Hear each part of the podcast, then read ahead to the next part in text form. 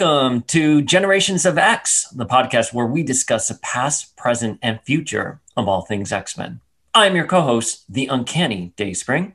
And I'm your other co-host, the Adjectiveless Flinkman.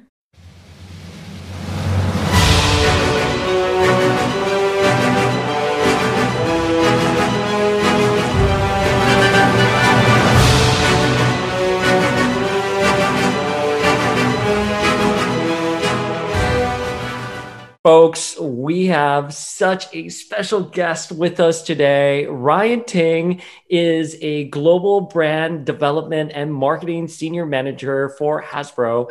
You have, without a doubt, seen his face on all their live streams, including Fan First Fridays. Most importantly, he is a fellow fanboy, being inspired by all things Marvel since the 90s, including the 5-inch Toy Biz figures. And he is here with us today. Ryan, how are you? I'm doing great. Thanks for having me. That was quite the intro. All accurate. We are so excited to have you here with us today. Thank you so much for coming. But before we dive in, please hold while we carefully inspect that display behind you. No hints. No hints. Become the hallmark of the 2020 live streams, and you know we're big fans of all of those. Yeah, we have no hints there. We're all looking. We're all looking. Man, every live stream, people are just looking at your background. My husband and I are always like, what does he have there? What does he have there? I had our new wave of you may have seen them, the 3 3/4 retro figures. They've been permanently in display, but right before we recorded, I just threw in whatever X-Men I could find. So you'll see some old product behind there. Those aren't hints. That's just whatever I was within, was visible hints to me to grab. 2020 has been such a tough year, and the Fan First Fridays you all do it's been such a beacon. And I think I can speak for Flink when I say thank you so much for that. It's what you, Dwight, Laura, and Dan do. It's next level, and the fans really appreciate it. I feel like every time you guys announce a Fan First Friday, everyone, all eyes are on you guys. Yeah, we're grateful that the fans can tune in, and we put a lot of work into those shows. Not only those of us who are on the streams, but the whole crew and the team that puts those videos together. So it's just really great to hear that the fans have appreciated those events this year. Some have said they've kind of stood in right for the conventions that we couldn't meet up at. So we're glad to continue doing those, I think, for the foreseeable future. You yourself are a fan, so we want to dive into your history with Marvel's Merry Mutants. And the first question I'm going to ask you is, how did your love of the X-Men begin? I was thinking about that a little bit to prep for this, and I don't know that there's a singular moment, but it was a bunch of things happening at the same time. So if I had to break it down, it'd probably be the animated series, clearly, when that was on Saturday mornings. Trading cards, which different people kind of got me into them, and I picked it up myself and got obsessed with them. And then also just the toys, the Toy Biz line, which was a way for me to learn about new characters as well. And sort of all three of those things were happening at the same time. And I think it just kind of created that groundswell. Was into comics a little bit, but I always kind of reminisce that back in the 90s, right, there was no internet, or it was dial-up and very limited back in those days. And the way for me, the way I learned a lot about the X-Men were those avenues. I read a few comics, but it was tough to, when you're a little kid, to get to a comic store. You're definitely not getting there every week. You might get there as a special treat if your parents drove you. So it was these other ways to interact with the characters and the stories and learn that way. So taking into consideration, all of that, the animated series, the cards, and the action figures, who is your favorite X-Man, or who was your favorite X-Man, and has that carried forward to today? Yeah, it's probably a toss-up between Gambit and Rogue, but I always kind of rep Gambit a little. He's my number one for a lot of reasons. He just seemed really cool to me. As a kid, his powers, his accent, and his portrayal on the show, everything from video games, cards, and everything to that. So I definitely had him in the Toy Biz here. This is my Gambit Toy Biz figure, and if we can talk more about Toy Biz later on, but just because I have him here, I was such a crazy kid for these figures that I would open them all, but I would leave the the blister partially attached. Oh, so you could take them out. I would play with them, and then I would very carefully put them back with all the accessories, his little stack. Oh, my God. And then seal them back up, and I have like a whole stack of these. These were the originals. So that is next level. That is next level. I had no patience for that. I was like, give me toy now, ripping them open as soon as I could. I love that you mentioned that Gambit figure specifically. That was one of my gateways, shall we say, into X-Men. I probably had to get like 3 different versions of that figure though, because his leg after a certain period of time would not stay down. I forgot about that. Yeah, the leg action. But I think I'm seeing Rogue and Gambit statues also in your background. Yes, I grabbed those too. So in addition to, action figures, I've got comics and a lot of collectibles. I've got a bunch of different statues, premium format stuff. I have some comics lying around that I pulled as well, just, going after different covers that I either remember from back in the day or new iterations of that. Where do I have them? Yeah, so like...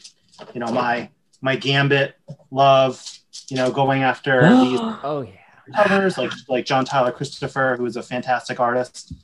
We work with on Legends sometimes, and I have the Rogue version here too. So I kind of keep up, I dabble. You dabble. Have any of those covers inspired like choices for Legends? I think so. Oh, not those in particular, but the team uses a lot of reference. It's really funny. Like, I'll be standing in Dwight's office back when we were, in the office, and we're thinking of characters to do. And it's like, this character isn't the best fit here, or we have an empty slot. Like, what should we do? And it's like, what about this? And then I watch Dwight as he pulls up Google or whatever search computer, and he just types it in.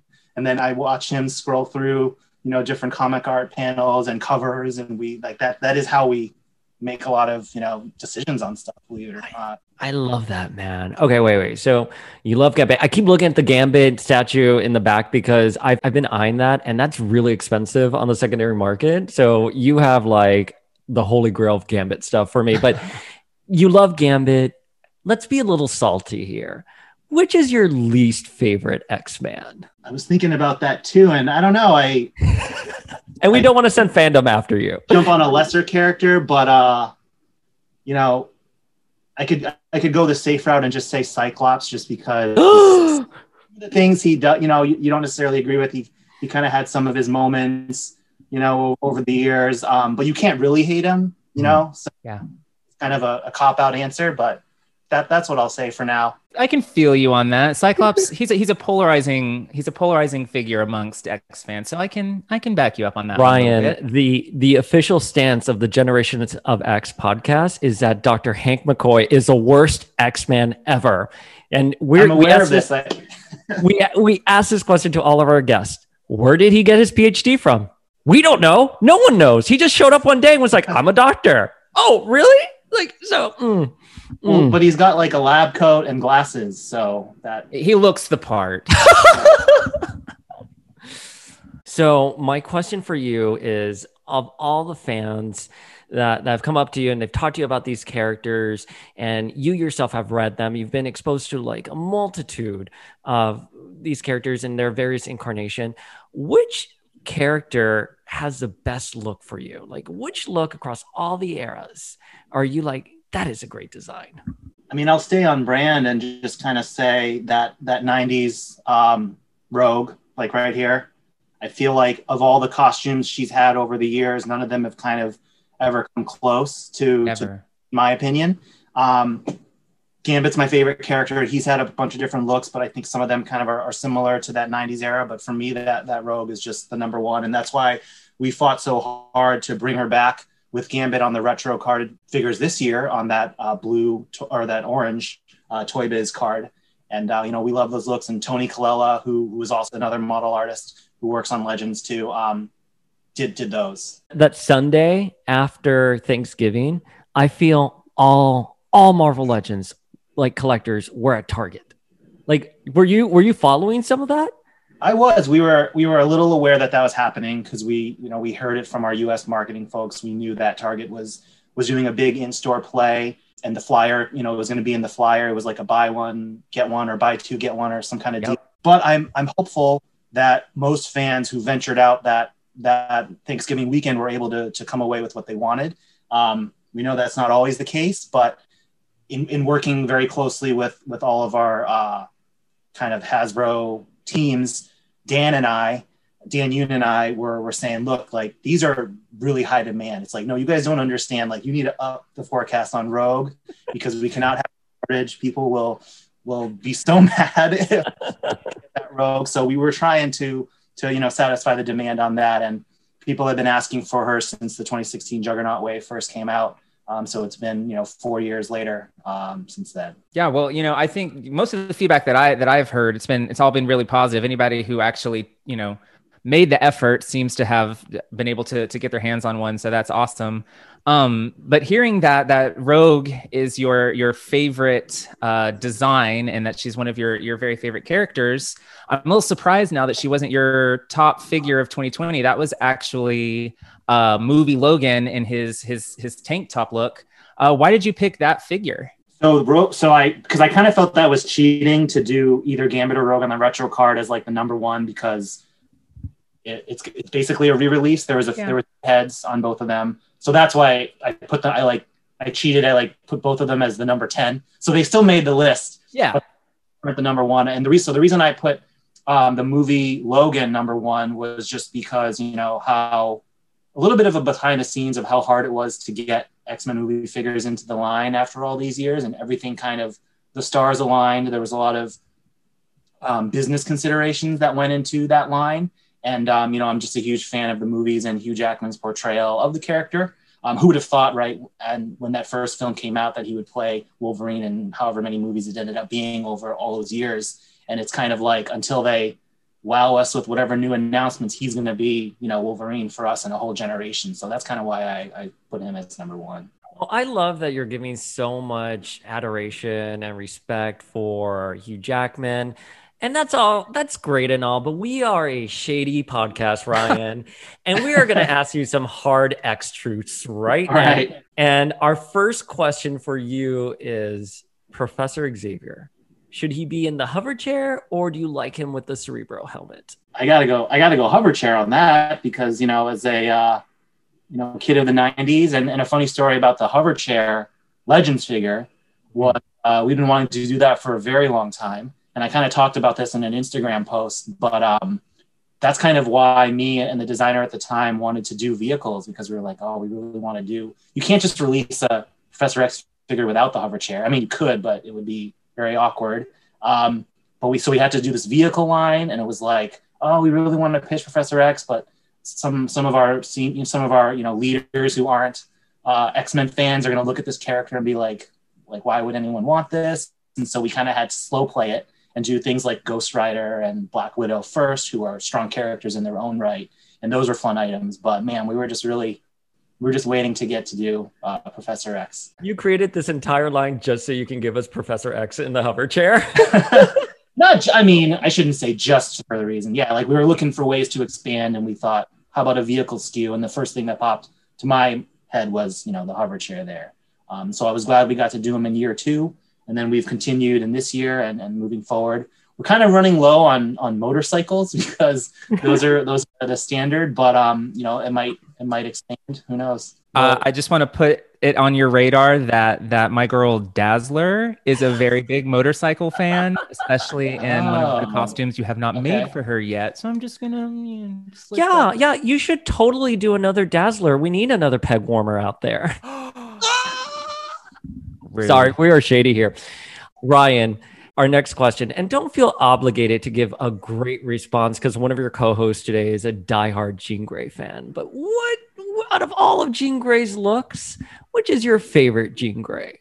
I mean, I'm such a mark for the 90s stuff, so I would go default to, that animated series kind of look with the orangish look there with the ponytail. But I was thinking about it, and I did also like her, just like the different iterations of the Phoenix too, I would say.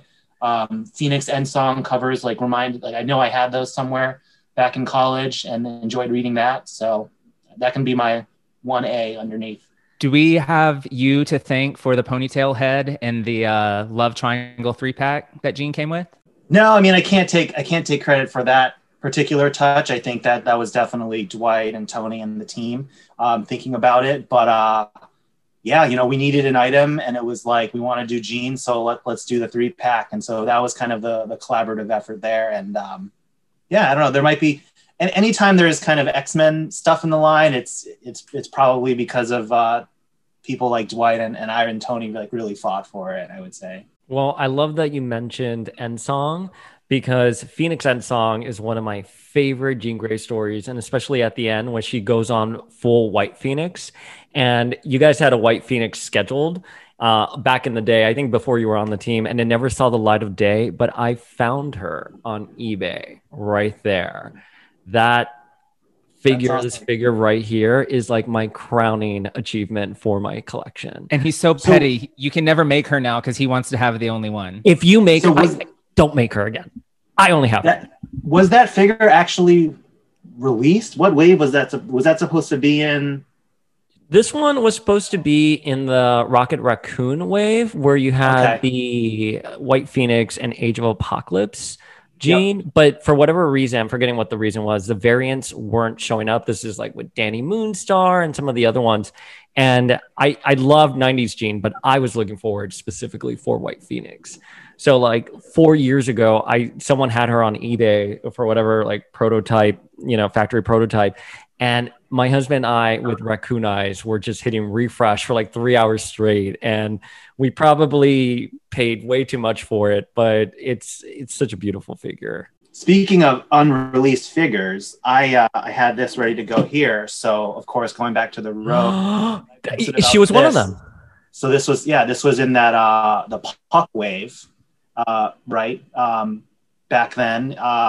And yeah, the funny story about this though, is before I was even working on the Marvel team, I was at Hasbro working in the game, in the board game side of the business, and we have a company store which, you know, sells a lot of like current releases, but sometimes for whatever reason they just get random old product, or people have old samples and they don't want to just throw them away, so they give them to the store, and if the store wants to sell it. And so I was just walking by, probably like on a lunch break, and then I just saw that figure and I was like, wait a minute, this never came out. Like, what is this doing here? And it was like $8 or something. So I was like, yeah, obviously. And I would have kept it mint on card, but the glue on the blister was already like falling apart. So that gave me an excuse to open her. And so now I have her in my collection. She's probably one of my prized Legends figures that I didn't even work on. Right. Like I just picked her. That's amazing. Wait, can you hold her up to the screen? Can we see her? Yep. So this was, oh, look at her. And then why we put out the new one with Pyro, which is a similar, you know, the same costume, but the updated figure kind of in every respect there. I love it. And I just want to say thank you for zipping up her costume. That was always something that drove me crazy in the comics when it was depicted that way. Like, why would you put an X right there just to unzip it? It just wasn't pretty. I didn't care for it. So thanks for that. So we've covered your love for the animated series and your love for Hugh Jackman as the Wolverine. So I'm going to be super savage right now with this hard X-Truth and ask you, who do you prefer, animated Wolverine or Hugh Jackman Wolverine? Yeah, I mean, we'd have to go animated, definitely. I mean, what would you prefer, yellow spandex? Yeah, I love animated Wolverine. Yeah, I'm rewatching the animated series on Disney+. It's been years since I kind of went through it all. I actually, at a small convention many years ago, bought like a DVD, like a bootleg set of the whole series, but I, of course, like put it away and like never actually got to watching it. So to have it now all on Disney+ was really fun. So just kind of, you know, reliving the first season now is really fun. Well, we have so many questions about your relationship with the animated series, but you mentioned Disney+. And in 2 weeks, we are getting WandaVision. And on this podcast, we have speculated that this could be the beginning of the mutants in the MCU. So on a personal level, how excited are you for WandaVision? It's tough these days to disassociate the personal fan from the work, because, you know, they're one and the same now. But like as a Marvel fan, as an X-Men fan, I'm psyched that we're starting the Disney+ journey in the MCU, because I love The Mandalorian too, but we've had to sit as the Marvel team on the sidelines for 2 years as Mando has like just killed it and done so well and had so many awesome products and introduced new characters, brought back old characters, and now finally Marvel is wading in. That's going to be great. I think I'll be interested to see the reception, just because from what we know about the series, it's, you know, it's a little bit off the wall, or at least the way that the trailers have marketed it, with kind of the different, you know, sitcom and the black and white episodes and things like that. So there's clearly like more going on, and they're going to explain all that, I would assume. So yeah, I'll be interested on a new take of a kind of show. And then I kind of feel like, and again, this is just based off the public trailers, right? That the Falcon and the Winter Soldier coming out feels more familiar. It kind of feels like that Captain America Civil War type vibe, Avengers-y. So really excited for both of them soon. Dayspring has theorized, you know, a couple times on this podcast that perhaps the opposite of what happened in House of M, where Wanda says something like, no more mutants, perhaps in this, she'll be like, yes, please, mutants. And she'll be the avenue for how we get mutants in the MCU when she breaks the multiverse. So, well, yeah. When you read that original run of Vision and Scarlet Witch, I mean, she's living in a fantasy. She'll have her mental breakdown. And if the rumors are true that this is going to lead into Doctor Strange and everything, it just makes sense. But I could go on about Wanda. I'm sorry. We could get in the weeds on Wanda, but we won't do that to you. Our final hard X truth, and this one again is coming from me, because like I mentioned earlier, I'm a huge Dazzler fan. So what's your preference? Disco Dazzler or arcade game Dazzler? It's got to be the arcade game, just because I don't think I was reading the books back when she was Disco Dazzler, and I want to say the arcade game was like how I got introduced to her, you know, in that big, you know, 6-player double screen, awesome game. Yeah, and that's why, you know, when we did her on the vintage card a couple years ago, you know, Dwight went with that look. He actually went with the roller skates versions first, which I swapped the order just based on my recognition of it, but that. I was going to say, we got both versions of that look in about an 18-month span. And I'm like, woo, 0 to 60. But so I'm just curious, is there a secret Dazzler fan on the Hasbro team? I don't know if it's a secret. I think Dwight, I might have been someone else, but yeah, I think it was Dwight. I'll attribute it to him for now. He just likes, I think he likes fun kind of designs, and that Disco Dazzler with kind of the bell bottoms and the microphone roller skates was just really kind of off the wall. And it's still probably one of the most unique X-Men figures that we've probably ever done. I love it. I love it. I could speak all day on my love for Dazzler. But moving on, you know, from our hard X truth, as we've mentioned, you know, a huge gateway into the wonderful world of mutants for any 90s kid like us was that iconic 5-inch X-Men line from Toy Biz. I love them. Dayspring loves them. They're a pillar of our fandom and so many others. You were super big into those figures. Did you have like a huge collection, or you just only got the guys that you liked? It was a bit of a mix. You know, I wasn't a completist, definitely. I had a bunch of characters who I loved, you know, your Gambits, your Rogues, a bunch of different Wolverines. And then in looking through, you know, I got a bunch of characters either, I don't know if they were gifts from other people, or I just picked up a character who I had never known before. So like, I actually have examples here. I like Slayback. Random. This was my first experience to Random before reading about him in the books. He has the little projectile. Yeah, the projectile firing things. So we know that figure. Old. Those are two names you'll probably be hearing again later. Are those on your any want lists? Yeah. Well, we did a feature on Slayback recently, and it started with Flink giving background on him on our podcast, and then we did a reading guide for him on the Instagram. So I should go listen to that. I don't even know much about him. He's just we didn't either. Like. Yeah. So were you into all of the sublines like Generation X, X-Men 2099 and all of that? Or were you just kind of like that orange card back mainline guy? Yeah. So as a kid, I would say I was most into the original line, the orange and purple villain line, and then the X-Force. So like the blue hero, like the darker, I think it was like a black card for the villains. I didn't get in, I didn't as a kid play with any of the following lines after that, but as an adult collector going back, you know, I've definitely picked up some of those Generation X figures. And some of the others. Well, if you can't tell by the name of our podcast, obviously we are huge Generation X fans. So I'll just, that's a little nugget. You can do what you will with that. But Ryan, I have a question because you, because of your job, this puts you in a very unique position. And to give an answer on it, how was collecting those 5-inch figures? How did it enhance your experience with the X-Men and your fandom? As a kid or as a kind of older? As a kid, yeah, as little Ryan, how do you think that collecting those action figures, how did that lend itself to the fan experience? I think it definitely led to my appreciation of packaging. Clearly, I wanted to save the packaging, even though it's not mint anymore.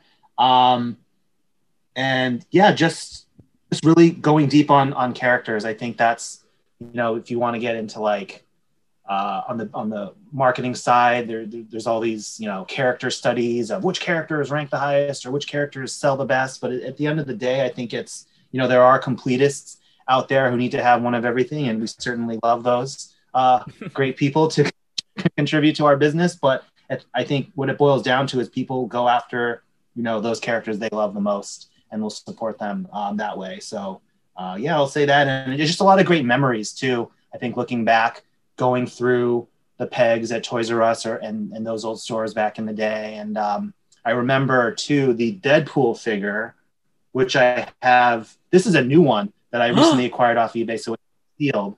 But my original Deadpool, I don't think I knew much of the character, but I actually didn't even buy the figure or pick it out because I remember walking into my bedroom one day and I think my father had just picked it up somewhere and just like left. Like he likes to like do funny kind of like jokey things. And so he would just, he put it, I had a bunch of figures like lined up in a display in the package, and he just put the Deadpool in there. And I could have been like a couple of days for all I know, but then I finally noticed he just like appeared out of nowhere. And it was a really fun figure. It had the swords and the little spring dagger. Stabby action. Yeah, just a lot of fun memories too, like that. What does your dad say now that you're working on Deadpool figures? He thinks it's the greatest. You know, he's a big fan. He watches live streams too. It's really cute. He'll be like, "Oh, it's great." Yeah. So he's super supportive, and you know, I collect kind of a bunch of things, not just X-Men, but Marvel is certainly like probably the biggest umbrella thing, and they just really nurtured that from an early age, from Star Wars figures to Ninja Turtles to X-Men and things like that of that nature. So they didn't like discourage any of the crazy collecting obsessions that we, you know, all share here. And I love how you were opening those packages just to make sure that everything remains intact. Now, did you do that for your favorites like Gambit? Is Gambit your favorite figure from that 5-inch era? Is he my favorite figure? I don't know. Or who is your favorite figure? I've hunted the Rogue more in recent years and different iterations of her. I have the giant size one. It's like a 10 or some inch one. I think it's still trapped at the office. I have to go like rescue her. It's in quarantine. Because I got her at a convention we were at. Working, probably San Diego. And then I shipped it back to the office with a bunch of our other stuff we were bringing back. And so I just left her at the office and never brought her home. But anyways, yeah, I think that Rogue figure, just the design, I think objectively speaking, when you're a kid, like the Gambit figure with the plasticky cape is like not the greatest. Although now we think back on it fondly, but probably in the moment it was like, ooh, what is this? Wait, I want to ask about that Rogue figure, specifically that mold, because Toy Biz back in the day pimped out that Rogue mold with like the uppercut action across like their 10-inch line to their repaint. What do you feel? How do you feel about that figure now, working in the industry and seeing it? Yeah, so it's, believe it or not, like Hasbro didn't invent repaints, like what forever. I was looking into that though. I couldn't find, aside from this like giant Jean Grey, I wasn't sure. Oh, was it like a Polaris? They did a Polaris. They did Polaris, Mystique in the 10-inch line. They did Polaris in the 10-inch. They did Jean, and they did Storm. They actually sculpted a new head and a cape for the 10-inch Storm, but she still had that uppercut body that Rogue had. It was like a KB Toys exclusive, like 10-inch repaint line, and every single female was based off of that Rogue or off of the 10-inch Xena that Toy Biz did. Like there's a Xena painted green as She-Hulk, which I still have somewhere and I adore it. You brought up the point that Hasbro didn't invent repaints, and I remember being a little kid and seeing that repaint wave from Toy Biz, and we got Elektra, we got Polaris, we got Gambit in a new outfit, and I was just genuinely excited. And I remember on the message boards, people were a little, the Toy Biz message boards on AOL Keyword Marvel, they were a little kinder about it. They said, well, we're getting characters we normally wouldn't have gotten. And now it's like next level, you know, if they see a repaint. I mean, for me, you know, the manner in which Hasbro like operates Legends now, it kind of mirrors that old Toy Biz exclusives process, and where you're taking the parts from the existing figures to create the new characters. And in my opinion, I think in Dayspring's opinion, it worked then, it works now. And I personally have nothing but love for that method of getting characters we might not otherwise out there. Yeah, it works for all the lines. You know, for Marvel, we have a lot of figures that are like smooth body costumes that can be repainted easily. It doesn't work as well for certain like Star Wars characters, but then they do their own thing with troopers and all the different kinds of troopers. Transformers does the same thing too. And it's just a way to, you know, get new kind of characters out there. And I think the teams know that you can't like do a whole wave of repaints. Like you can do them strategically, like, in a wave, or if it's to your point about exclusives, if it's an exclusive program, you can kind of go down that avenue because it's a little bit of a smaller offering, you know, in that respect. So yeah, that kind of all factors into it. Speaking of like the Toy Biz era, you know, one of the things I remember so much was always wanting the girl figures, or, you know, having to hunt down Storm and Rogue and Phoenix when she finally got. And for so many years, man, like you either had lines or waves, excuse me, with no female characters or with just one. What has that shift been like for you guys? Because you guys put so many female figures in your waves, and we love them. I will buy all of them. And I'm just curious from an industry standpoint, like who set the bar for that? How has it evolved? And what are your general thoughts on that? So I think in Marvel, and particularly X-Men, even more so, you know, there's just a lot of strong, you know, female characters and great ones and fan favorites. So that's kind of why we are able to draw on that and release more figures now. I can't speak to, you know, the lack of figures back in the Toy Biz days necessarily, but just kind of nowadays that is something that's on our minds. And, you know, we try to get as many characters in there, and we even make a little bit of a differentiation for X-Men. We'll be like, Wolverine is, you know, an A character, and then we'll be like, Rogue and Storm are also A characters, even though they're, you know, female characters, and some people might not understand that, but then we kind of factor that into it. So we, you know, make waving decisions. There was a Spider-Man wave a couple of years back that was the Lizard Build-A-Figure wave. And I made the call to two up Gwenpool. Yes. Because I thought she was so fun. Yeah, she had all these accessories. She had a penguin backpack. She had like a heart, like two heart hands. She had a cell phone and like a peace sign to take. So like, it was such a fun figure. And then some of the fans, you know, would joke, oh, there's like, oh, the pegs are filled with Gwenpools. But like, even given how that turned out, like, I don't regret doing that, because I kind of stand by that figure, and I wanted her to do well. And maybe she didn't sell through as much, but I still think it's a super fun figure. It is a super fun figure. And I love that you eventually made sure and include her pet shark dog in the Deadpool wave this year. Little things like that really are what make this hobby so wonderful for big fans like us. Yeah, I love that Gwenpool figure. I live in New York, man. Like, there was no Gwenpool, like, warming the pegs or anything. Only Dazzler. So mean. Ryan, I wanted to ask you, because now you work in marketing for Hasbro, for these X-Men figures. And when I was growing up, I remember going to True and seeing the X-Men movie figures on display, this massive retail push.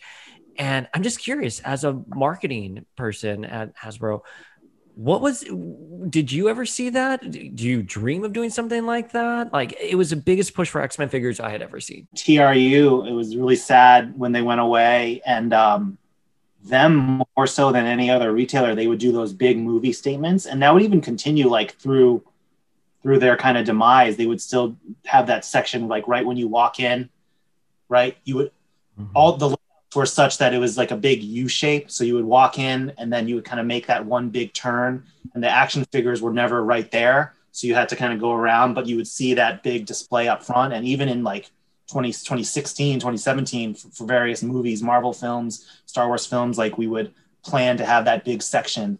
But I'm just thinking back to your question about in the year 2000 for the X-Men. I definitely remember that. And I have some of the figures that I've picked up over the years. Yeah. I have a over there in the wheelchair, and I remember that Toad figure for some reason. Like, I always carry that around, the one with the really long, kind of take in and out. Yeah, that was a really fun line. The packaging was funny with that big red X. It's like a very tall package, so it really stands out. And they all had, I think they called it like a display stand, but it was like it's kind of a thin, piece of plastic that could easily get damaged. But yeah, those were the awesome days. And it's harder to get that now at a Walmart and a Target. They do have end caps as well, and we do try to plan for different movies, but it's never going to be the same, unfortunately.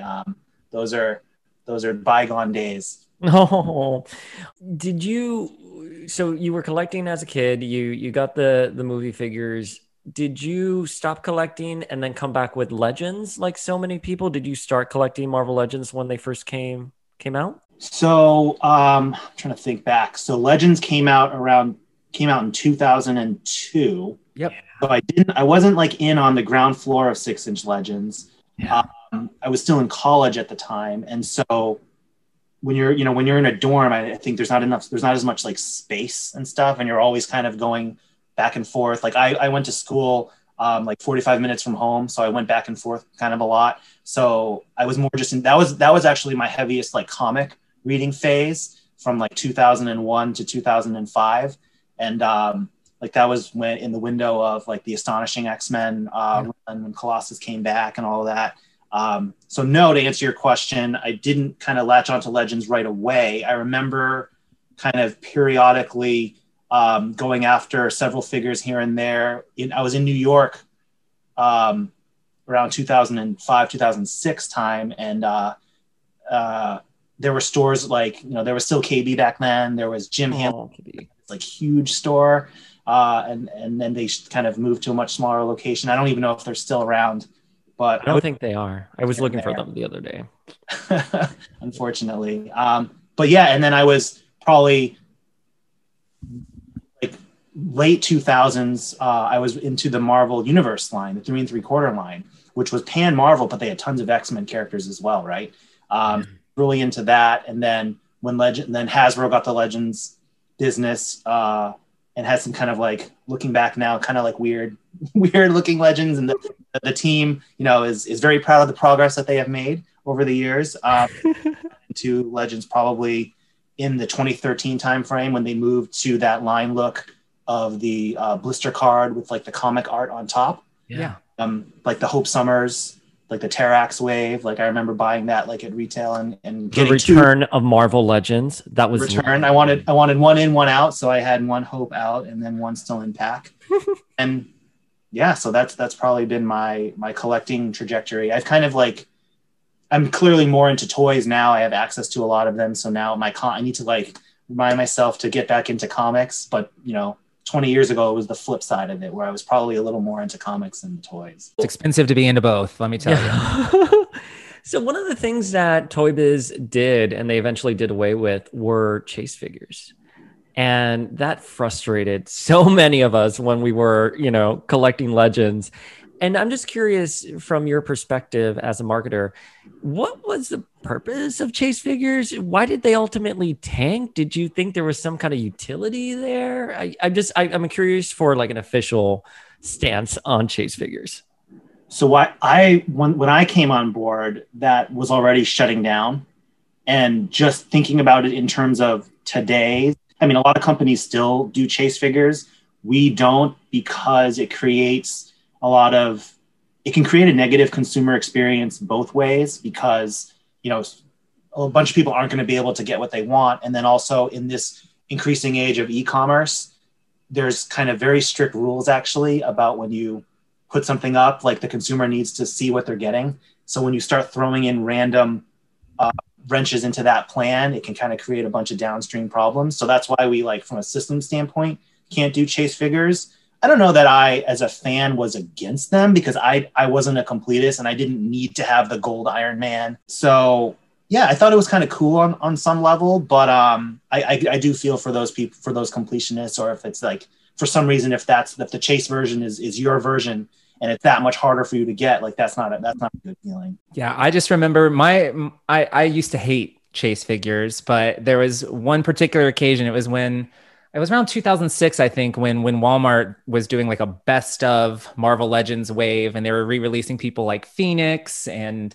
Juggernaut and Ghost Rider and like all these folks. And they had like a case. It was a whole chase case. And I was at Walmart at 2 a.m. I found a whole chase case. I got Dark Phoenix, Phasing Ghost Rider, Phasing Vision. I like hit the jackpot. So my opinion on chases kind of changed after that, but in general, I don't know anyone who is too big of a fan of them. So I don't think they're really all that missed, but from the live streams and from some interviews of yours that you've done, that the 1992 Impel X-Men trading cards, you mentioned it earlier, they were a huge part of your X fandom. They're a huge part of my fandom. They're a huge part of Day Springs.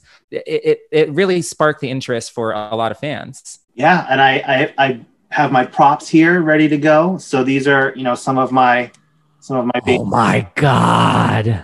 And I always say it's like, it's not because of me necessarily, but like the prices for these in recent years have gone crazy. So I don't know if a lot of people are trying to tap into the their nostalgia in terms of getting like sealed boxes, like they're harder to get nowadays. But yeah, that was so important to me in terms of learning about the characters, and just I was into trading cards of things I didn't even know. Like, I collected hockey cards and I had no idea about anything about hockey. It was just something about that form. But then for X-Men, about it also being something I knew about and cared about and had toys on the side and was reading comics. Like, it was crazy. And then, you know, all the little trivia facts and the power rating. So what I love about the 92 series is the little, you know, the power ratings. And I loved, you know, like characters with high fighting ability. It was like my thing. So, and I have a bone to pick too, because like the Gambit trading card ratings were always like really like low, like these powerhouses like Wolverine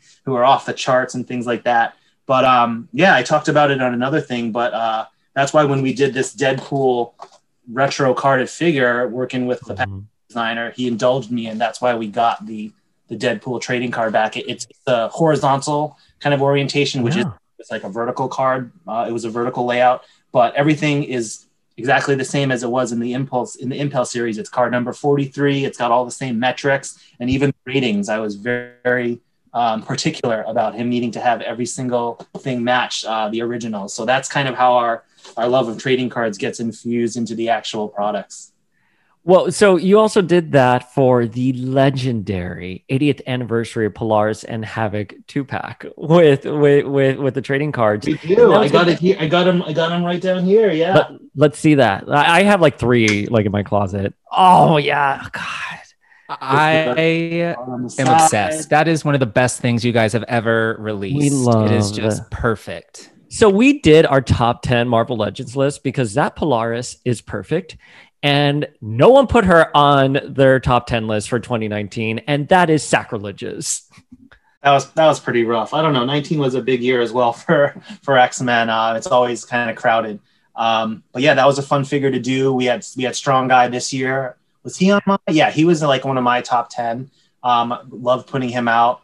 We know fans are clamoring for a proper Wolfsbane and not just a... you know that question was coming. So yeah, we're aware. We're definitely aware. It's hard though, because like to do those characters that have like, you know, furry arms and legs and stuff, like that's hard because the reuse is more limited. But I mean, 3 figures off the top of my head: Wolfsbane, Feral, Tigra. Yep. You got your money. You got it. You've made your investment right there. Take our money, Ryan. Tails are different. Don't they have like, aren't there tail situations kind of? Well, yeah. Wolfsbane doesn't have a tail, but Tigra and Feral both do. So like, you know, maybe you can reconfigure it. I have faith in you guys because we were talking about Wolfsbane. If you get him talking about Wolfsbane, that's it. He just loses himself. I know. I'm going to apologize for us right now, Ryan. We can't talk about Wolfsbane or Doug Ramsey. Oh gosh. I mean, we could do it all day, but so X-Men trading cards, definitely, you know, as we've mentioned, they were all the rage in the early to mid 90s. And I was super into the 93 Skybox X-Men series. Dayspring's all about the 94 Fleer Ultra. Did you collect any of those later series? Do you have any other favorite X-Men card series? Yeah. I mean, I'm very familiar with all of those. So 92, 93 Skybox. And then you had 94 was the first year of Fleer Ultra. And I think that continued for a while, but I think 94, 95 were the sweet spot X-Men years for me. And then if you have X-Men cards in other series as well, from going back to the Marvel Universe Series 1 from 1990. So there was like a bunch of years of Marvel Universe, but I think the first three were the key for me. The fourth one started to get kind of a little weird, in my opinion. That was the one with Silver Surfer on the box front. Oh yeah. 99 holograms, which red holograms, which I don't think were as fun. But yeah, you know, those probably up to probably like the mid 90s. And then you had things like the Flair, the higher end product, the Flair, the Marvel Masterpieces as well. So all of those, I love them immensely. And I pretty much have all of them sealed too, at least like one box of everything, I want to say. That's insane, man. And are those your original ones or did you hunt them down on the internet? No, I hunted them down after. I do have one binder that's like my binder from growing up where I would take the 9 pocket pages and cram like 7 cards into, you know, one holder there. And that's not the way to do it, right? Clearly. But going back, I have fun opening some boxes and just like making sets just for fun, not because I need them, but it's just, it brings me back. And then I keep a bunch of products sealed as well. I'm on, as you guys may know, right? The 92 series allegedly has these Jim Lee autographs inside that also are kind of stamped. I've never seen one in real life. I can't find a YouTube video of someone opening it. They're like never on eBay, like the legit ones. I might've seen it a couple of times, but I wonder if I have it in me one day just to crack all my boxes and just go on the hunt for a Jim Lee autograph. I don't know what the numbers were, so I don't know the odds, but well, I'll buy some of your extras if you wind up with any. You can just send them to us. It's like everyone for Christmas, you get a complete set of 1992 X-Men cards. That's a thoughtful gift. But Ryan, we're talking about the trading cards. We're not talking about one of the biggest things in the trading cards, which is the spring break ones. What did you think of the spring break ones? And look, if you're gonna announce a weenie roasting Wolverine, we will let you right now. I love that series. That was one of the Fleer inserts. I think, yeah, they were kind of silly, but one of those things I enjoy, and I think a lot of people did in reading the X-Men books, was just seeing them, you know, like having barbecues and like playing baseball and basketball, just kind of doing like regular kind of people stuff. So yeah, that was a fun look for the X-Men. You also had a question too, not to scoop you, but you asked about like the Halloween series as well. That I'm less a fan of, just partially because that series of cards isn't higher up on my list, and that's a little bit weirder. But like, I definitely remember there were comics where they were like in their swimsuits hanging out, and so I feel like those cards were a perfect reflection of that. Look, if you're gonna give us Cyclops as Elvis, like, yeah, we know he may not be your favorite. You can totally hate by giving us that. I will get that. We'll buy those in bulk. We'll buy them. So Ryan, now that we've covered some of the hooks that lured you into the world of X-Men, I wanna play a quick little game that sort of blends nostalgia for Toy Biz figures and X-Men trading cards with where we are with Marvel Legends today. Are you down? I am. Let's go. Okay. All right, perfect. So our game is called Excellent or Excluded. And what I'm going to do is we're going to show you 5 characters from the Impel trading card series and 5 characters from the Toy Biz 5-inch line that we want you to tell us whether or not you personally think this figure would be an excellent choice for Marvel Legends or if they should be excluded from consideration. So are you ready? Ready. All right. So our first character from the trading cards is Siren. Yeah, I would love to do that figure. We haven't gotten to it. It's a little bit tricky to do the capes correctly like that. I have been told and reminded repeatedly by our engineer that these types of capes need to plug into the arms and not just dangle from the wrists, making the engineering a little bit more challenging to do. But yeah, that's a great look. And to complete that X-Force team, we need her. No argument here. So our next one is Saturn IX, the goddess of Ten of Swords and Otherworld, of course. Oh, so yeah, I'm not up to date on the Ten of Swords, so I don't know what she has to role she plays in that. But yeah, I don't know much about this character personally, so I would say, is it exclude? Is that the category? Yes. Yeah. Okay, so yeah, I would say that. And too, she was one of like the trading cards, the villain trading cards that you were like not, or me, I was not happy to pull. Oh, know? Yeah. You're like, who's this Emma Frost? Who's this discount Emma Frost? Right. I know. Or it's like, give me Emma, give me Apocalypse, Magneto, Sabretooth instead. I feel ya. Moving on to the next one we mentioned earlier, we have Feral. So yeah, I would say excellent. And yeah, we've had those discussions too of like, is there a way to do those, at least Feral and Wolfsbane being both X-Men. Is there a way to get those cleverly? And we're working on it still, but yeah, she's important too for the X-Force, for the classic kind of X-Force team. All right, our next one is Banshee. Oh, Banshee. Specifically X-Suit Banshee. Yeah, I think if you're going to do a version, you do this one. I would say excellent, although I know that Banshee is a sensitive subject for Dwight. You can't tell if he's serious or not. He said one time in an interview, he was like, Banshee was the first Marvel Legends figure I ever made. And no one like people don't regard that very highly anymore. And he said, so Banshee will be the last figure I ever made. And so I said, Dwight, we can never lose you. So I'm sorry, fans, we'll never get a Banshee. I don't know if he's softened his stance on that. But yeah, I'd love to see this suit. We'll petition him. We're not going to let him leave, and we're not going to go without our X-Suit Banshee either. And Dwight, we loved it with his head going back. That was great technology for the figure. Don't beat yourself up on that. Final one, another kind of rando from that time period. We have Gatecrasher. Yeah, I would say exclude on this one. All of fandom is applauding you. All of fans. Yeah. I intentionally picked some of the oddball characters here, the strange inclusions, just to sort of, gauge where your head's at on these super deep cuts. So moving on to the Toy Biz characters that we want to know if you would exclude or are excellent. Yeah, so Bonebreaker. Yeah, this is an excellent figure. It's hilarious. Is it a vehicle SKU by itself? Is it a Build-A-Figure? Is it something else? We've got to find a way to do it. And I will say that there is another member of the Legends team who is a big fan of this, and I may or may not have got that team member, the Toy Biz Bonebreaker, when I was at a convention as just a fun present, and it's still in their office. So maybe that's kind of cute.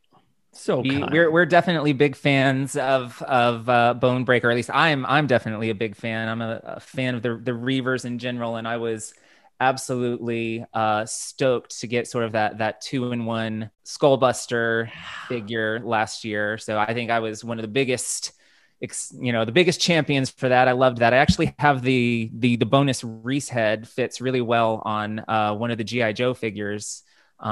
That you guys, well, not you, but, Hasbro released. So I love those little put together yourself figures, but that's another tangent. The next character, we have animated series Morph. Yeah, this is a great look. This is definitely excellent. A lot of reuse potential. And it would be easy to do that gimmick of the heads, because that's what Legends, like Toy Biz, that was an uncommon thing to have different heads and figures had different arms, but I think we could do it well. And we've heard fans, and we've had a lot of the similar discussions on, hey, wouldn't this be great on a retro card? yeah, it would. So maybe someday we'll see him. I was really happy to get Morph in the first AOA wave this year. I was a big Exiles fan. Yeah. I believe the Exiles series with Morph and Blink and Mimic and all those guys was like in that 4-year window when I was in college. So I probably collected and read the first 20 or however many issues like all the way through.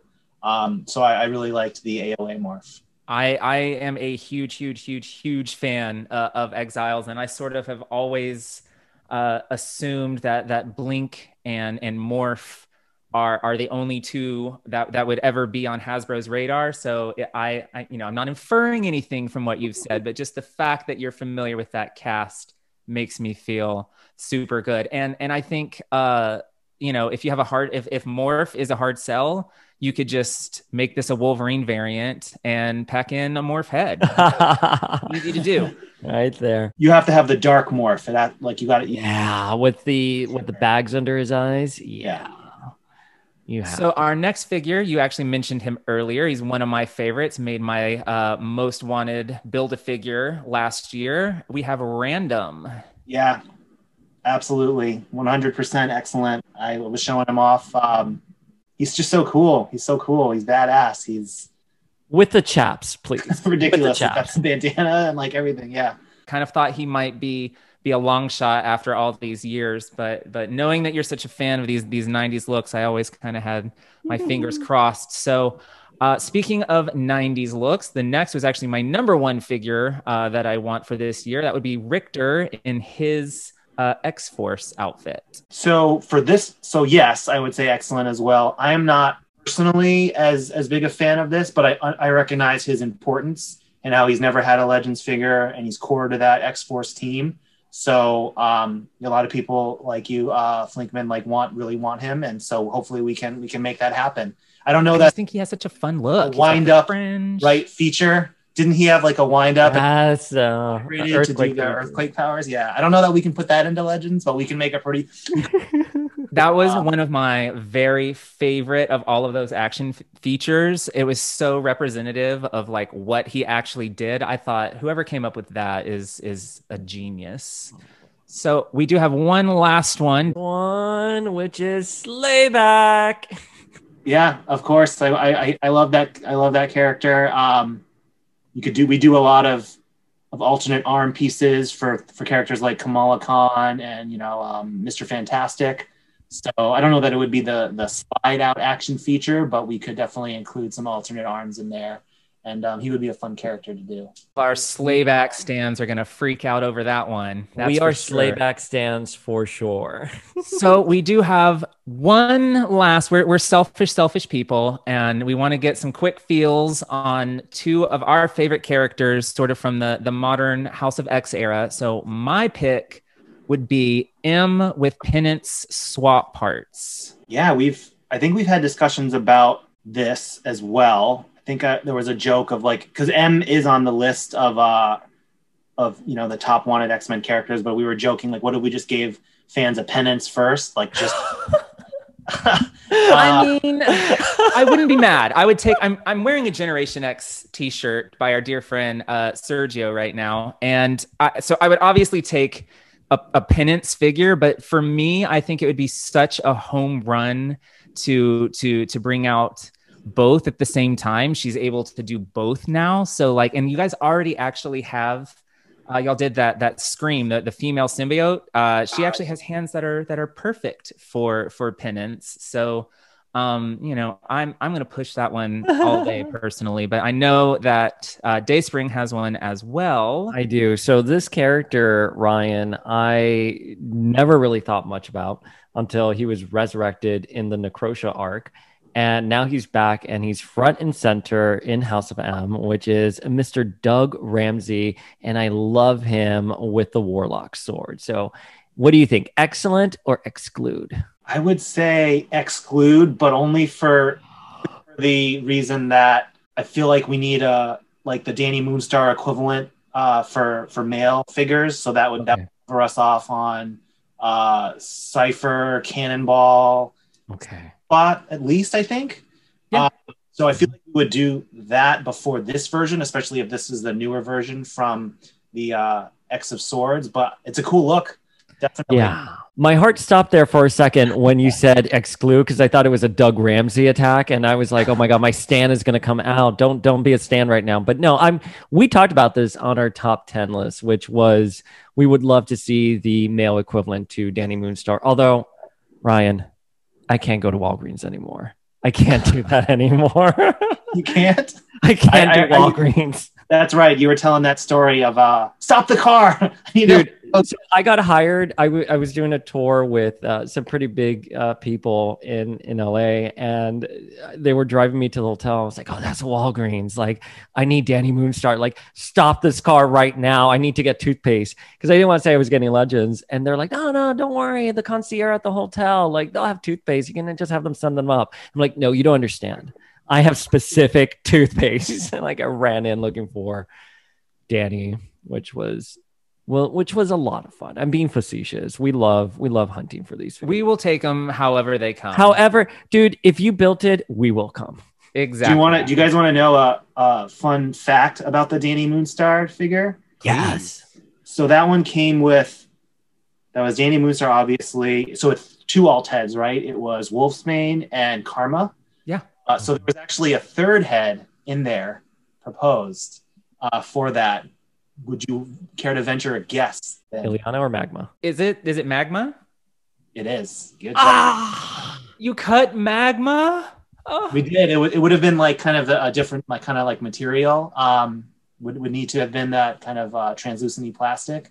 So we thought there was enough still in there for it. So I don't know. Maybe in the future she'll be one of those kind of like random Lilandra, or throw in heads at some point. I mean, I would love that, and I'm a huge Magma fan. And in the meantime, we have the binary Brie Larson head from Captain Marvel. She's my current Magma stand-in, but I'll take an official.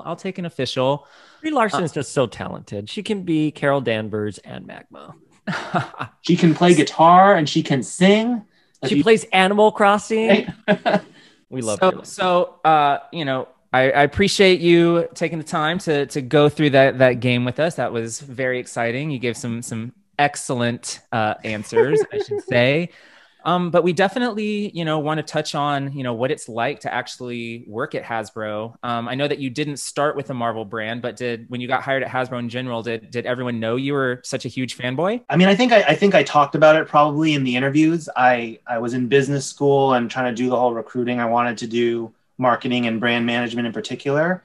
And it didn't dawn on me until I was actually like in business school sitting through these like company presentations, where I was like, oh, you could actually do this job function for a toy company. Like, that's crazy. So I really set out my goal to be in the toy industry, and did a couple of internships here and there. I went to school out in LA. So, I did a little stint at Spin Master, working on the Monsters University Pixar line that they had, that the master license for that, going back a ways now. But, through various internships I had, I ended up at Hasbro in Rhode Island. I'm originally from Massachusetts, so it was like nice to kind of go back home to New England, and working on Monopoly, which was a lot of fun. It's a brand that, has such longevity. It's over 80 years old. So I got to be kind of like a Monopoly expert, and all since I left Monopoly, they've increased tenfold in the kinds of innovations they're doing. But I would talk about how I'm a big fan, and it just so happens that the three like biggest collecting passions of mine would be Marvel, Transformers, and Magic the Gathering, all of three which are owned by Hasbro. It just like works out that way, which is kind of funny.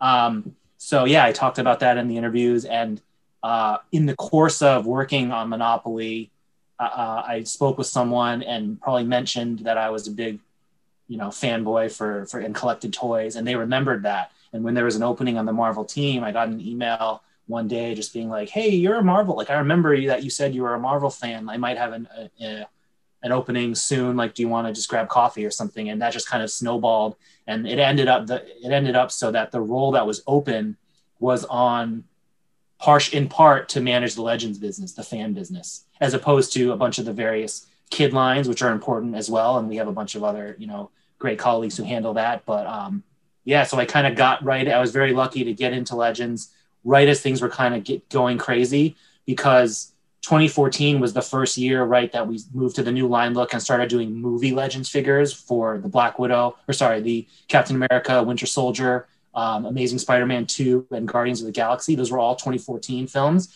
And then we just had huge spikes in terms of number of items that we did for 2015, Age of Ultron, which was a huge movie year.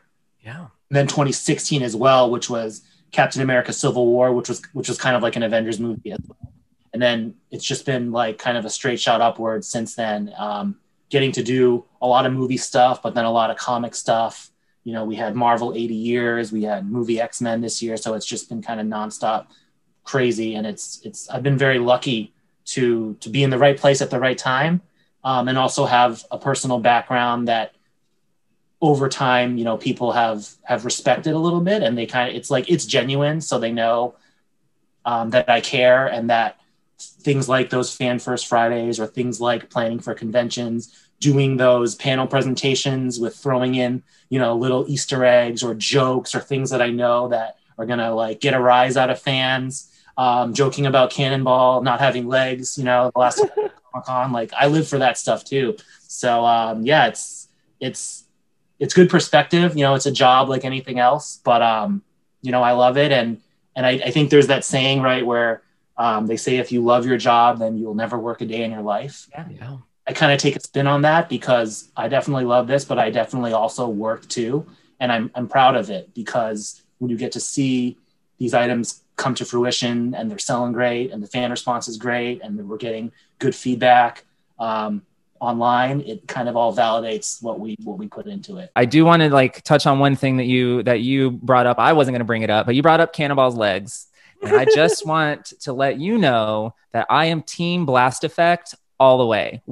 Same. What else do you want your Cannonball figure to do? Yeah, I love the Blast Effect. Don't let those haters come at you. We are Team Blast Effect. That's important to me. Yeah, we had to vote on that, because it had to be one way or the other. And yeah, I was firmly in the let's do something new. The Toy Biz figure was hilarious. It was with him with his legs with like a little catapult. Yeah, the same one they would use for Phoenix. Yeah, and I think it was they did that for like an Invisible Woman figure too. Yeah. But yeah, so yeah, we've had a lot of fun with that. And we teased on the last live stream that you will have legs for your Cannonball figure one way or another. Yeah. So speculate away on how you think that will be coming out, but it will be at some point next year.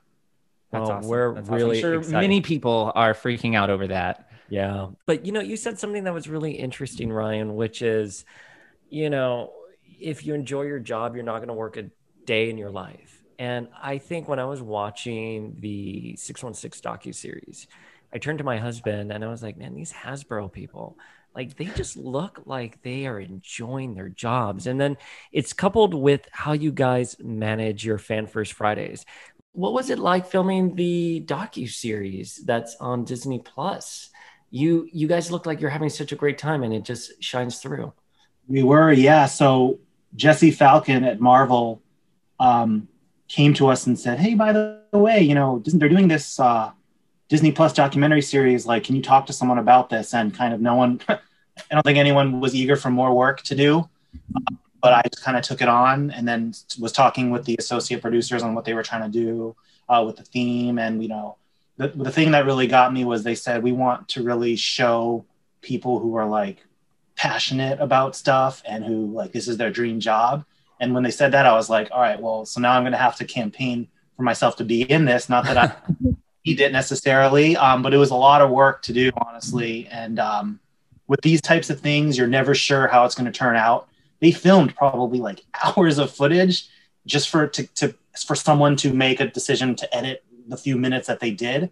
So I'm thankful that we were in it, and all three of us, I think, you know, had our little moments, and it was super fun. They came to New York Toy Fair and filmed the whole thing. You saw like 3 seconds of it and a little bit of the showroom in the episode. But it was really fun. It was a great crew. It exposed me to production on that scale, because I had done like, you know, Hasbro marketing assets where you're on a set with a director and a model who, you know, to do whatever. Like a professional like movie film crew with all the people coming in and the lights and the equipment. So I learned a lot on how things are done too. But yeah, it was really fun. It was really gratifying. And, you know, the morning that it came out, I was watching it on my phone, you know, let me like put it up. All the episodes are here. Let me load it. It goes. And then as it starts, like the first thing that happens is I hear my own voice. And I was just like, whoa, whoa, this is not. Wait, reality. you didn't see a cut of it before? No, we hadn't. Jesse at Marvel had seen it and was like, yeah, it came out great. You know, you guys are awesome in it. So that gave us a little bit of confidence, but we kind of didn't know really. And it was kind of fitting how for the Hasbro team, like I was in the very beginning of it. And then Dwight actually is at the very end. So it's a Hasbro bookended episode, whether intentional or not, but we'll take credit for it, I guess. Well, yeah, I loved seeing Laura on there too, because something we've talked about, at least with my husband, I don't know if you and I, Flink, have talked about it, the paint apps, just like the paint you guys have been using on these figures recently. I mean, we thought like you guys stepped up your game and it was just like, boom, like overnight. Yeah. They're so talented and they had to do every figure like that, every single figure in the line. Right. We talked about it a little during PulseCon, how we have now, partially due to the pandemic, but also the technology was just trending this way. We almost for Legends exclusively do now digital paint masters. So all the artists who for years have honed their craft at physically painting things now had to learn how to do it all digitally, which is just a whole nother like kind of skill set and speaks to how talented that whole crew is. And so, you know, there is still hand painting for various projects. But the core 6-inch Legends business is now almost exclusively like done digitally. So it was funny how the documentary showed kind of the old way of doing it, but that's kind of heritage of it and at its purest form. One of the moments that I actually really loved about your involvement in 616 is the part where you said that your wife tells you every night that when you're brushing your teeth, you go wander off and you look at your toys. And dude, same. My partner told me the exact same thing. We watched it when we were on the couch and he looked at me. He was like, you do that every single night. And I've noticed it. I do. And I don't know what it is, man, but there's like something so oddly calming at the end of the day, just like going in and checking in on your friends. That's right. That was actually in our older house where we had a guest room that wasn't being used. So that was my toy room. So it was on the same floor. Now my workspace in the toy room is on the third floor. So it's a bit harder just to like come up here for no reason. Although I'm sitting here like throughout for 8 hours a day, 9 hours a day. But yeah, so that was in the older house, and I didn't even know I was doing it until she kind of busted me up on it one time. Yeah. I mean, after I got called out on it, I was like, I've been thinking back like, okay, I'm obviously doing it in the house I'm in now. Did I do it in the last place? Like, yes, of course I did. And I can like trace it back to college at this point. I have no idea where that habit came from. But something else, one more thing about 616 is we actually got to see you merchandising the shelves at Toy Fair. And I've been to San Diego Comic-Con several times, and the Hasbro booth always has that massive battle scene centerpiece with Legends. Is that you as well? Because that feels like a total dream job. That is a team effort. So it is definitely led by Dwight and Tony, who had been doing it for years. But then since I came on board, you know, it's such a big undertaking to do. It's like 2 full days of setup. When we ship things there, the diorama is built up, like the set pieces, but all the figures are just in these dump bins underneath because you couldn't position them and ship it from Rhode Island to San Diego. Everything would just would fall apart. So yeah, it's a lot of frantic hot gluing, and it allows marketers to get in on some of the fun too. And you know, I can go back to the various dioramas and be like, oh, those figures, like I post those ones. And then Dan comes by and they're like, oh, look at Daredevil, like kicking that guy that way. And it's like, oh, I posed that one out. It's really fun.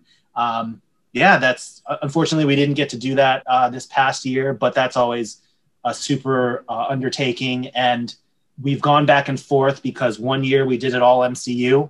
because that was the year of the Marvel Studios' first 10 years. And then the following year was all comic because that was Marvel 80 years. And, you know, we love getting the X-Men in there. Yeah, that's yes.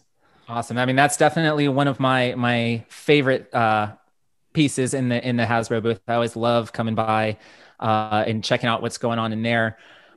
But so, you know, looking ahead to events like Toy Fair and Comic-Con, obviously the outlook on getting back to normal with things like that's currently not so great, but as we've referenced many times throughout this interview, Hasbro has done like a really good job shifting the hype and the sort of momentum you would get out of conventions into things like PulseCon and live streams. What are sort of your feelings on conventions versus live streams? Do you think that we'll see like a permanent shift going forward, or are you guys kind of all excited to get back to Toy Fair and conventions? Yeah. So when this whole thing started, it was kind of like, man, I can't wait to get back to conventions instead of doing this. But I think the Pulse team has really tapped into something, and fans, you know, appreciate this. I've heard feedback where it's like it's almost preferable in one way to get periodic every month or so, right? Versus this one huge, like, miss it and you kind of feel left out, or it kind of gets washed up in all this other news. So I think we will try to do both in the future. I don't like when, assuming the world kind of gets back and we do conventions, like I don't think that would make us want to not do any kind of live streams at all, because we've kind of built up that familiarity with it. And the first couple of times was maybe a little rougher, but now we've done maybe like a half dozen or more. And so they kind of come more naturally, and we enjoy doing them. And as long as the fans keep tuning in, we'll want to keep it up. I mean, we dropped what we were doing. My husband and I were in Boston when you did your first like fan stream, and we stopped what we were doing just to watch you all. Well, Ryan, we are in the home stretch of questions, and our last phase of questions is all about Marvel Legends. And I'm going to start off with like just a really basic question here, which is, why do you think, what makes Marvel Legends so special? I think it's a line that has been around for so long. We're coming up on the 20th anniversary, going back to the Toy Biz days. And even like Toy Biz has its own history for even going back to the 90s, right? And all that we talked about from the 5-inch figures and others. So I think it's, you know, a lot of us who have been there from the beginning or, you know, earlier on, still going strong. I think from kind of like the businessy side of it, right? We're eager to get new fans as well. The movies have brought in this whole generation of younger fans. And I think we're to the point now where people my age and older, like, are trying to get their kids hooked on it, because we still love this stuff and we want, you know, our kids to be in love as well. So that's those are some of the reasons I think Marvel Legends resonates so well. And I think it also goes back to just the partnership with Marvel, you know, continuing to work with Jesse Falcon, who birthed the whole line back in the day, and having his input be that guiding light, and then Dwight and the team. Dan is actually the newest member of the team, but for the longest time I was, because Dwight and Tony and Ben, who does our packaging, and our engineer, like, they have all been on Marvel since Hasbro started working on Marvel. So, you know, well over 10 years now, like, right? So all of those kind of factored in. And there's so much more to do, because whether it's all these classic characters that still need to be done or the new entertainment coming out, we're never like lacking, right, for inspiration. I worked at Marvel in 2006 when the license was shifting over. And Jesse Falcon was the man around the office. Everyone was always like, did you see Jesse? I think he used to do stand-up. Am I remembering? Or he was like, he gave some like VH1 like commentary on things, but everyone loved Jesse. One of the questions I have for you about Marvel Legends that most fans always seem to have is the character selection process. And I'm curious about it from just a business standpoint. Like, how do you go about selecting characters for the waves? And who's the chief decision maker on that? Yeah, so, you know, I've kind of talked about this a little bit before too, but it's and something I would try to explain to fans if they have any, you know, gripes with us, is that it's not like any one thing. It's a lot of priorities. From our perspective, you know, we are Hasbro, so we are trying to make profitable toys and sell as many of them as possible. Yeah. What decisions go into that? Then you've got another, you know, factor from Jesse and what he, like what Marvel thinks will sell well. Sometimes we don't agree necessarily on what is the best thing to do. And then there's also, they also have to manage their priorities from publishing and Marvel Studios, because when Marvel Studios, you know, makes these new movies, they want to sell the movies and sell the relationship. Wow. So they need, in order to do that, they need to see their characters represented in as many ways as possible. So then maybe it's like they want us to do these movie characters. And for, you know, so it's all these things that kind of coalesce together. And it is a very iterative process. There are healthy debates. There are some pretty contentious fights. And a lot of times it's, you know, we still agree to disagree depending on what happens, but we also work very well together and everyone kind of respects where everyone else is kind of coming from. Yeah, I think we can sort of see, you know, from the live streams and 616 that you guys really do function very well as a team. But speaking of character selection and outside input, your colleague Dan recently tweeted the cover to Excalibur #1, saying that Marvel editorial sent it over and that they might be dropping hints. And to be clear, that's a cover with Rachel Summers and Shadowcat, Megan and Captain Britain, all of whom would, of course, pair very nicely with the Caliban Wave Nightcrawler that we already have. This is one of my all-time favorite X-Men teams, and I would die to have Rachel in that red spiked costume. What is your personal enthusiasm level for making that team? It's up there. I mean, it's one of the ones that we need to address, I think, as we've kind of checked off the gold and blue, and we're almost done with X-Factor and almost done with X-Force, like that first iteration. The Excalibur team, to your point, we basically only have Nightcrawler. He goes in a couple of other, you know, teams as well. But yeah, I can't keep up with Dan on the Twitter. He is a maniac, both you know, from rap references that I don't understand to current events to Marvel things. So yeah. But in terms of that particular team, I think we are fans of that. And of those, I know you spoke to Rachel Summers in that, and you talked about her on a podcast. Of that lineup, I would want that Shadowcat the most. Again, going back to that Impel trading card, you know, series 1 with her leg, with like a pipe kind of going through her leg, and that famous Jim Lee art there. So I'd love for that one. I my one request for a Shadowcat, for the classic Shadowcat, obviously she has to have her puffy sleeves, but a lot of folks forget about her. She had like bigger, like Alan Davis. Oh, the Alan Davis hair there, and I think that's just as important as those puffy sleeves. Again, just throwing that out there. But Ryan, you mentioned you can't keep up with Dan and his social media, but we keep up with your social media, and you did ask about an Age of Apocalypse and what we would like to see. And, you know, you had that 2-pack with Rogue and Gambit. Is that, can we speculate on that? Is that a little taste of things to come? For AOA specifically? Yeah. Age of Apocalypse. Yeah. Yeah. I forget what we've said at this point, but I think it's either we said it, or either we did say it, or it's a foregone conclusion that, yeah, there's going to be more kind of Age of Apocalypse coming. So yeah, like it's all those characters who we didn't get to in wave 1, they're kind of on the table for the next follow-up wave. We'll see. And pretty excited for the different X-Men things we have going on. I'm actually like, always pitching new ideas too, which may see the light of day soon or may not. So, you know, always to bring more out. So you've been working with this team, with the Marvel team. You have this long sordid history. I don't want to ask you to pick, you know, among your children, but have you ever held like a figure and you were just so proud of it? And you're like, I'm really exceptionally proud of my work on this one. And who was it? It started out where I didn't have as many of those opportunities because I was kind of just coming on the team and I was just like supporting the guys and kind of what they wanted to do. So my first contribution I felt like to the line was I pitched the idea to do the Dark Phoenix two-pack. Yes. Two-pack, because we needed an item, and I knew we had that for that box set of the first appearance, or like the original X-Men team with like the human-looking like Beast and Angel. And so I knew we had that Cyclops basically ready to go.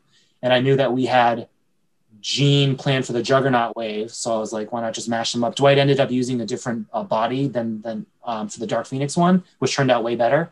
But yeah, that was one where, you know, I was still newer-ish to the team. And it was like, hey, Dwight, you know, I have an idea. Like, how would you feel about this? And can I like tell it to you? And he was like, yeah, sure. And then he was like, yeah, that's a pretty good idea. Like, let's see what the team thinks. And then it kind of made it on shelf. And I was like, so proud of that was my first, from a Marvel example, where it was an idea that wouldn't have gotten made then. If I didn't suggest it, like, not to say that it would have never, those figures would have never been made, but that was really fun. And then, yeah, there's been a bunch of examples since then. We've talked about Professor X and the hover chair. I've gotten little character selects here and there. I campaigned really hard for Sunspot and the Strong Guy wave. I think that was originally someone else. Yeah, just characters like that. And then just because I happen to be kind of sitting here looking at it, I don't know if you guys saw these. Did you ever see these Deadpool? Oh, I have. So it's kind of X-Men. It's X-Men related, right? It's Deadpool. That was just a really fun project because it was so out of left field of what we would normally do on Legends. And it was quite an undertaking. And then the way we pitched it in this meeting was I had a frozen chimichanga. I was driving around to the Walgreens we mentioned, looking for frozen in the frozen section for props for a pitch. And so that's kind of how that all came about. And so that was really fun. They didn't they weren't as widespread as we were hoping for at retail. But if any fans love Deadpool, go hunt them down. They should be out there someplace. What are you most excited for about 2021? I'm excited for Sentinel the ship, number one. Yes. Got to see, I went into the office last week. No, actually it was this week. I only last week.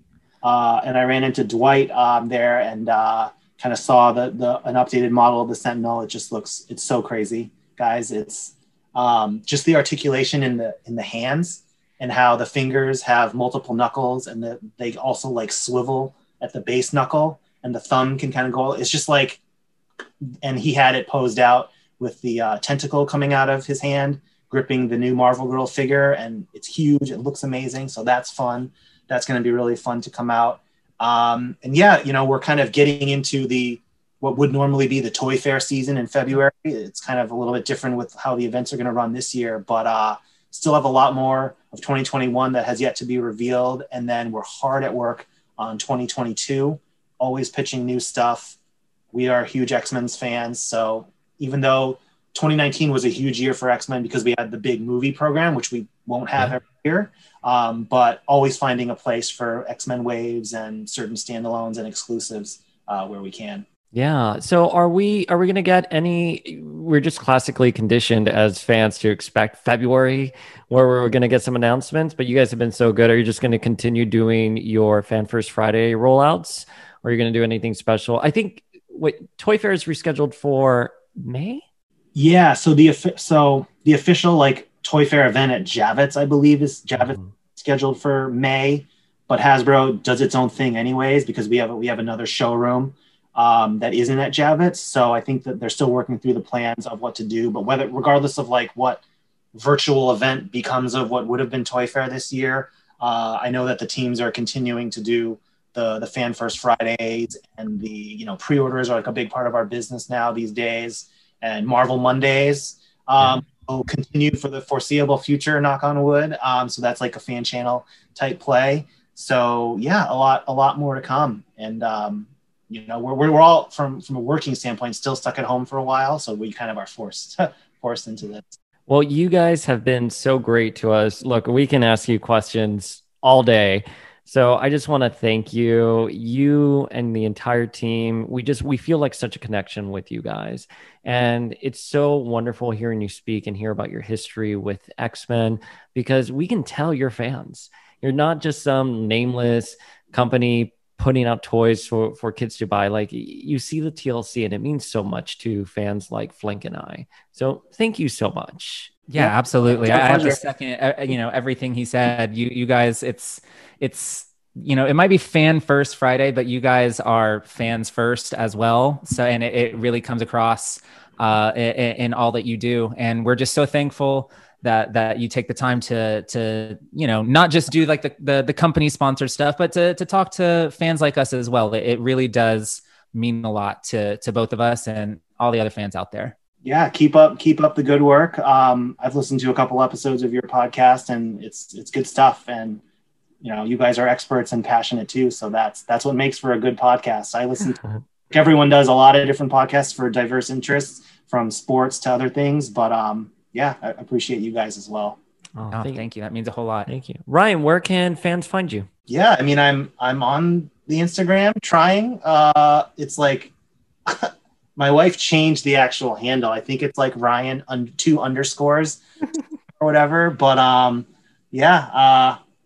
not in the habit of breaking news there, but, like sharing some of my fandom and some kind of behind the scenes stuff that I can talk about. I did that whole thing to close out the year because, quite frankly, I was getting a little competitive with all the Mandalorian stuff. I feel like we needed some more discussion around Marvel Legends because we had no news. So I wanted to do something to stir a little interest back up. So we'll continue to do that and, work with our Pulse friends on all the marketing as well. All right. Is there anything else that you have that you'd like to plug or talk about? No, I think that sums it up.